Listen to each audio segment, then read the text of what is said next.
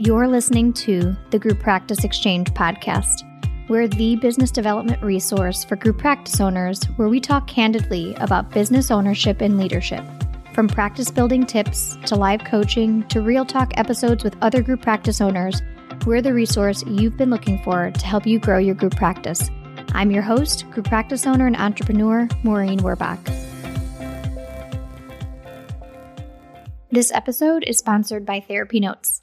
Therapy Notes is an online EHR, practice management, and billing software designed for mental health professionals. Therapy Notes has everything you need to manage patient records, schedule appointments, create rich documentation, and bill insurance right at your fingertips. They offer free and unlimited live support seven days a week. Their streamlined software is accessible wherever and whenever you need it. To get two free months, go to www.therapynotes.com forward slash R forward slash the group practice exchange.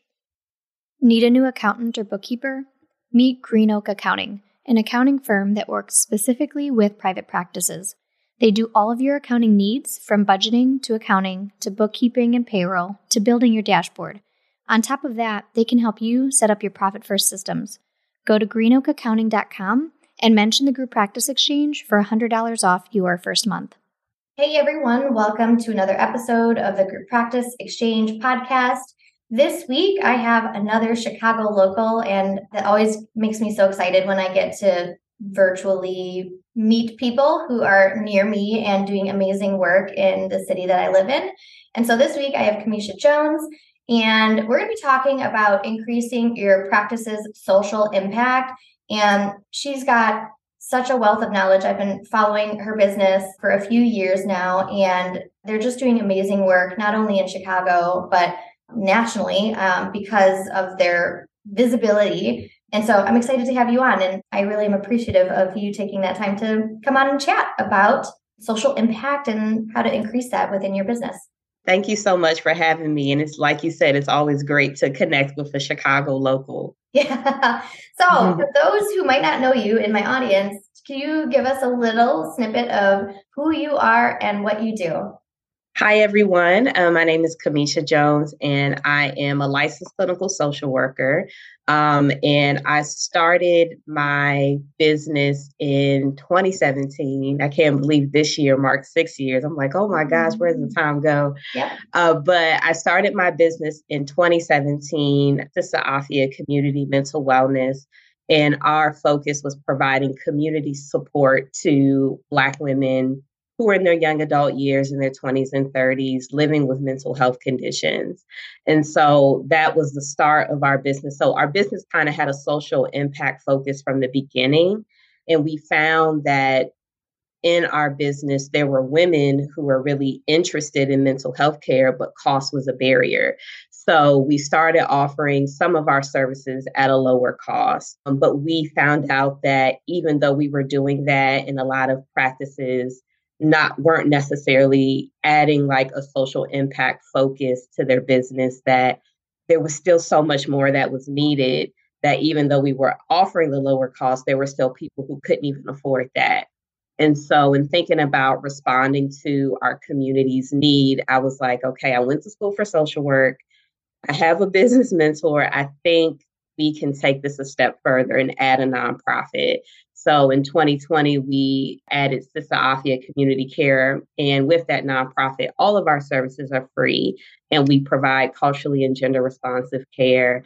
And since 2020, even though we've only been two years old, we've already served over 500 women in Chicago. So we've definitely grown a little quick as a nonprofit, but I think it's just been beneficial to expand our focus and our mission to really be inclusive of all people who are seeking support with their mental health. Yeah, I feel like it's one of the a conversation that my leadership team has at every one of our meetings and it's just a part of how we communicate with any decisions we're making in our business is looking at it through an anti-oppressive lens and like where might we be missing or dropping the ball when we're thinking of adding a new service or changing a policy or procedure.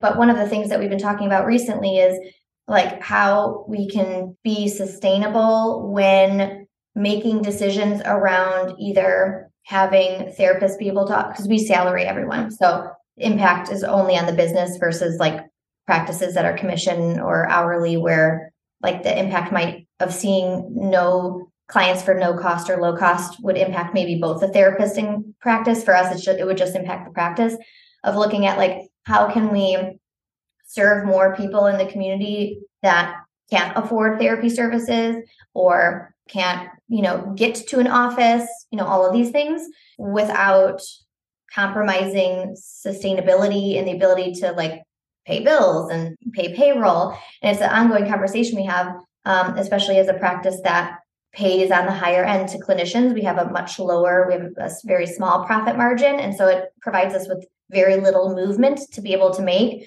um, on those ends. Um, but one of the things that has been talked a lot about is like how does a nonprofit potentially be able to support business A, the group practice, in being sustainable while still being able, being able to offer uh, free services and be able to pay the people who are offering those free services. So I'd love to get your sort of thoughts on what was the process like of creating the nonprofit arm, but then how do you think that impact has been on you or your business by being able to offer those free services through the nonprofit versus maybe having done it through your actual group practice? So the nonprofit, it's a process. Like if you're going to add a nonprofit arm, it's definitely a process. I would say it took us maybe about six months to a year to officially get things off the ground. And with a nonprofit, there are some things that it operates similar to a for profit, but then there are things that are totally different, like having a board of directors, yeah. Having a staff infrastructure, reporting to your funders and your donors about how you're using the money and then building relationships with donors, which is something that is a continuous process. Wow. So I didn't even think about that that aspect of it. So that's definitely a big difference between a for profit business where you can make decisions without needing to report to anyone versus relationship building with funders. Is that a hard process? I feel like I guess I'm asking it because I'm introverted. Marketing has never been my strong suit. The idea of needing to nurture relationships with people that are bringing in money, or is this just a me thing? But how do you reconcile the feeling maybe of like I'm nurturing this relationship because you're giving me us money versus like I'm nurturing a relationship because I like you and I care about you. Is that a hard or is that just part of nonprofit business ownership? Um, I would say it's just a part of nonprofit business ownership. There are definitely some funders that we have that like I have a really strong relationship with. Like I just like them as people. they like us, you know, like myself and my team. And then there are some that you always just have to maintain a relationship with and it helps in the future. So one thing that we do is we do a mid-year and an end of year impact report. So whenever that report comes out, I'm emailing donors saying, "Hey, this is the impact of what you've given to us," and being transparent also on social media and in our email marketing. Like this is what we've been able to accomplish because of you and your yeah. support. So it's definitely a different hat to wear for yeah. sure. I'm still learning so much in terms of like how to not just run a nonprofit, but also how to communicate what you're doing to people who want to give and want to support you. Yeah. And it seems like it's just a very different way of communicating than it would be in your own group practice. Right. And so it's, it definitely is probably such an intentional hat that you have to take on and off to remember to be extra transparent in the uh, nonprofit arm that might not come naturally, right? Like impact reports and things like that might not come as naturally in your group practice. So that's really interesting and probably something that a lot of people who don't have a nonprofit aren't even thinking about. So you decided to build this nonprofit arm specifically because you wanted to be able to support Black women in the Chicago area community who couldn't afford reduced rates, right? To be able to offer free services. Is that all the? Yes, that's correct. Yeah. Mm-hmm. And what has that that specific part of the process, not just the building of the nonprofit, but just the once it was built, I guess my question is so big. So a- answer it as largely or as small as you want to. What has the process been like once the nonprofit was built of like getting visible in the right spaces so that the right people were able to find you? But then also, because I know a couple of people who have a nonprofit arm that doesn't really generate any income where it generates just enough to maybe give one person like 10 sessions a year just because they're probably not doing the marketing relationship building piece maybe in a way that would allow more income to come in for them to be able to offer more free services i guess i'm asking how hard is that part of that process for those that mm-hmm. are thinking hey i want to be able to offer or have a bigger social impact be able to offer free services and have maybe been thinking about nonprofit i just anticipate so I just did a podcast episode right before you on someone who wrote a book, and she was talking about how everyone who who writes a book once they're done realizes what they thought the process was like. It's like ten times harder. Like you think it's going to be kind of hard, but like I know the information, so not super hard.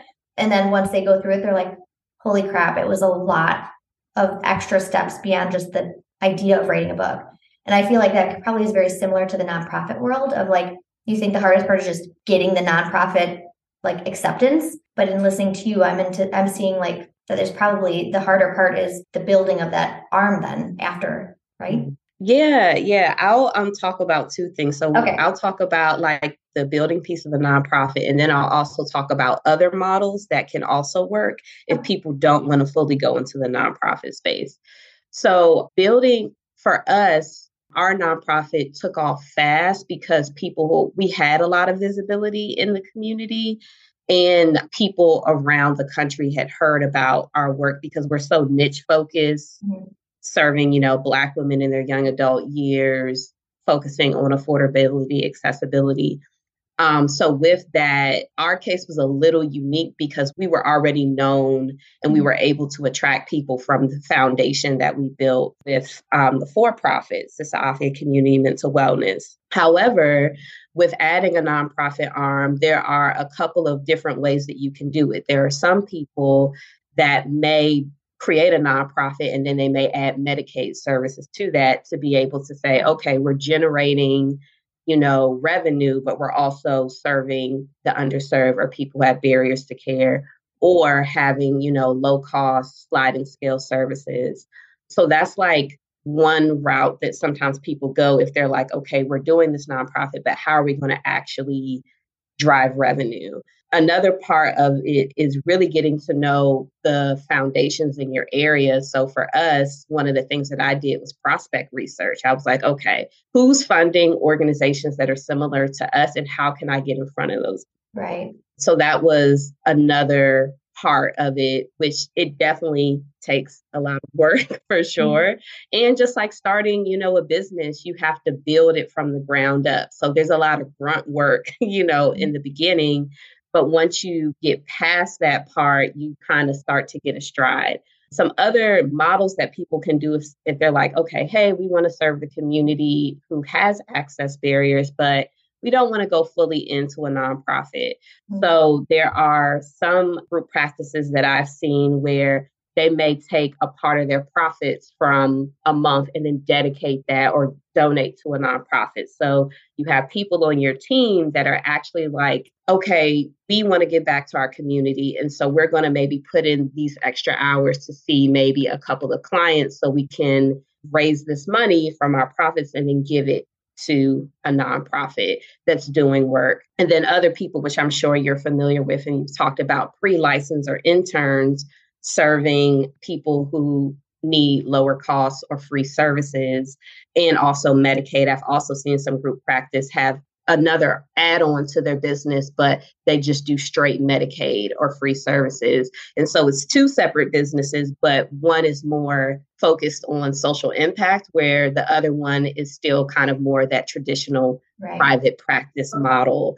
So there are definitely different ways that you can do it if you don't want to go full into the nonprofit. Like the nonprofit piece takes a lot of work. We were fortunate because we got free consulting services for a year. And so we had nonprofit consultants write grants, help to get our website, our communications. And so that made a huge difference. But for some people who are starting out, they're like, how can I access those different things to help grow the nonprofit. That's really good feedback, especially I know that's something that I'm in have a lot of conversations with with other group practice owners who are at this space where they've scaled and they're sustainable and they're now, you know, they're in a space of financially where they're in a like a safe zone. So they are thinking like back to their uh, value system of like, are we doing everything that is in alignment with our value system? And a lot of times the conversation comes back to social impact and how how they can create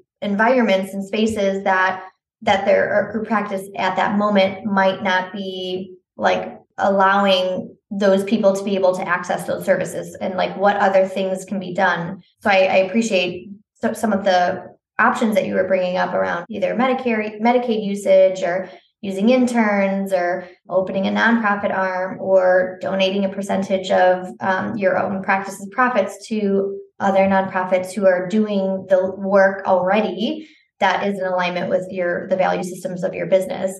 So one of the things that my practice was doing and i was just thinking as before i was coming on with you like what have we been focusing on this quarter? Because social impact is such a big piece of our our practice and every quarter we're looking at uh, we try things and we look at is it actually creating the impact that we thought it would are we doing the right type of work for that thing to actually have the impact that it needs to have, right? Because in theory, having interns could be a great way to um, support clients who might not be able to afford full fee or have insurance, you know, copays and deductibles.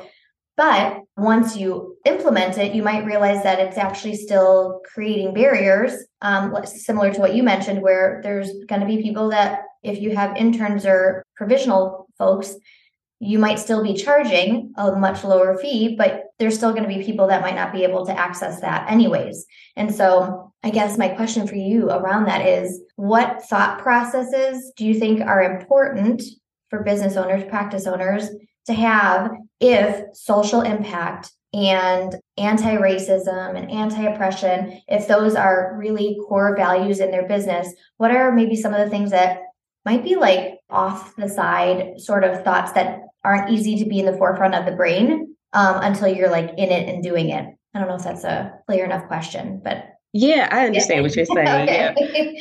So the reality is is that the mental health infrastructure, the field, there's going to be more people who need services than therapists, right? So we're already as an industry, we're already kind of like we're not fully able to meet the demand. Also, knowing that like you don't have to save everybody, what you're doing to make some type of contribution is worthy, right? It's important. Sometimes, and I've felt this as well like, oh, we have to do for everybody. But in the reality, we don't have the capacity to do that. Mm-hmm. And so sometimes people can feel guilty, like, oh, I can or maybe should be doing more. However, like if say for example like with your practice if you know you all offered sliding scale therapy to 15 people a year. To other people they may be like oh that's not a lot of people but for you all the impact of those services for the client is the most important thing. Like mm-hmm. even beyond what you do as a business how did the person benefit from having that so I always tell people that you don't necessarily have to go super big. Sometimes we think about that. It's being consistent with what you do offer and seeing that our community and the client are benefiting from what you provide because it takes all of us and everybody can't open a nonprofit and be in a for profit or and that's okay right so i always tell people that you know what you do even if it's a one time thing or consistent thing is valuable and it's enough you actually said something that I've been thinking a lot about uh, on the personal side, which is like big versus small in terms of impact. And I've been thinking a lot about how my own group practice is really, really large and it feels like it's its own thing, right? You know, when you start a business, it feels like your baby and you're so, so much a part of it. Um, but the larger a practice gets or a business gets, the more you know leadership teams and other people are main decision makers and it um, i have been thinking about how my own group practice is so large and it has a large impact in, in a lot of ways, but I'm finding myself being drawn more and more back to wanting to have like micro impacts.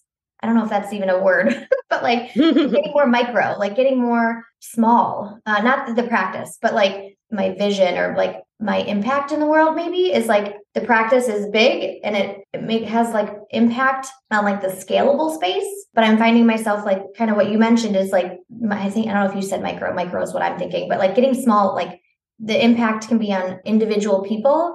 And oftentimes like being able to see the impact of individual people in your in your practice or in a nonprofit can feel sometimes even more impactful than this huge thing where you don't even get to see who's being impacted anymore because it's just this huge flowing business that like there's no way for you to even see all the impact that it's having. I don't know. You you said that uh, something along those lines and i remember thinking this year since january i've been thinking like how can i personally get back to a micro space of like really having like more rooted social impact that's smaller. But big is big but it's big in the mm-hmm. heart it's big in like the action but like easier to see like you're you're really more a part of it versus like a grand thing i don't does that make sense yeah yeah that definitely makes sense yeah because a lot of times i mean when we have a business mindset we're thinking like go big or go home yes. right like we're yes. thinking everything has to be huge or mm-hmm. when we think about everyday people like in our communities like like think about the volunteers who are at a hospital or something right. like that mm-hmm. like they're they're not seen as maybe a part of this big impact of serving people who are ill or having issues with their health but their small actions of going to each hospital uh-huh. room you know giving people their meals like all those things make a difference but sometimes as group practice owners we're thinking we have to scale really everything exactly. has to be big but it doesn't have to and it can still be impact yeah and i think that's an important maybe concept that you're bringing up for those that are kind of spinning their wheels in a constant state of thinking about without actually doing when it comes to social impact because they feel like the things that they're thinking about in terms of engaging in social impact feel too small um, or like not worth it. I'm kind of air quoting it like it's not going to create enough impact. So maybe this idea is stupid and I should think of something bigger impact wise. Is that starting small, something that might feel like a small um, impact on your end, like offering one free service on your own caseload, right? That that is a huge impact to that one person, right? And it's still a step. And it maybe also makes it easier for you to think than even a little bit further out in terms of social impact too, right? And once you step into it and see how you know how it feels business wise and how it feels impact on you know business and revenue and all that stuff that then it maybe makes it easier to see like how can i take that step a step further Yes, absolutely. So I know we're getting towards the end here, but like, what's one piece of feedback that you would want to give business owners, practice owners, group owners who are really valuing the social impact of their business, but maybe are feeling like they don't have the creativity to figure out what what to do or maybe they're feeling scared of just taking the step what piece of feedback or advice or thought mm-hmm. do you have for them i would say to group practice owners who are maybe struggling with what to do in terms of social impact? Uh, one, listening to your client community, you know, in terms of, you know, what they're saying that they need, or even your admin staff, like what are some of the barriers that people have to accessing mental health services? And then thinking of maybe even a pilot, like maybe you could try doing some of the things we mentioned, like every person has one person on their caseload where they're offering fee services or hiring some interns and just seeing how it works. And that could be like almost like a pilot just to see, okay, is this something that we can do? Is this something that we can maintain? And then also knowing that the challenges that we have in the mental health field are really big, but all of us as therapists, um, as group practice owners, we are making the world and people's lives better because they're getting the care that they need. And so never losing focus of that is just really, really important. And also looking to other people who are doing maybe something similar that you're interested in, scheduling a phone call, going to their website, starting an email conversation can also help you to feel like what you want to do is possible. Because sometimes we may feel like, oh, this is impossible. I won't be able yeah. to do this and connecting with other people who are also doing similar work. And I've connected with a couple of organizations that are want to do a similar model to what we have. And it's just great to build that community. I love this. For those that aren't following you, can you share where people, practice owners, can see what you're doing and be able to contribute in any sort of way to your nonprofit and also your practice? Yes. So um, our nonprofit website is www.communitycare.sistaafya.com, and that's spelled S I S T A afya.com. Um, you can see all of the work that we're doing um, in Chicago. And then you can also follow us on Instagram and Facebook at Sista Afya, S I S T A A F Y A. I always spell it because people can have a hard time finding it. And then our group practice website is www.sistaafya.com. I appreciate you coming on and, and thank you so much for sharing your wisdom around social impact and and ways to get our our brains thinking about how to have that in the forefront of our minds. I really appreciate that. Thank you. Thanks for listening to the Group Practice Exchange podcast. Like what you heard? Give us 5 stars on whatever platform you're listening from. Need extra support? Join the Exchange, a membership community just for group practice owners with monthly office hours, live webinars, and a library of trainings ready for you to dive into. Visit www.members.thegrouppracticeexchange.com forward slash exchange. See you next week.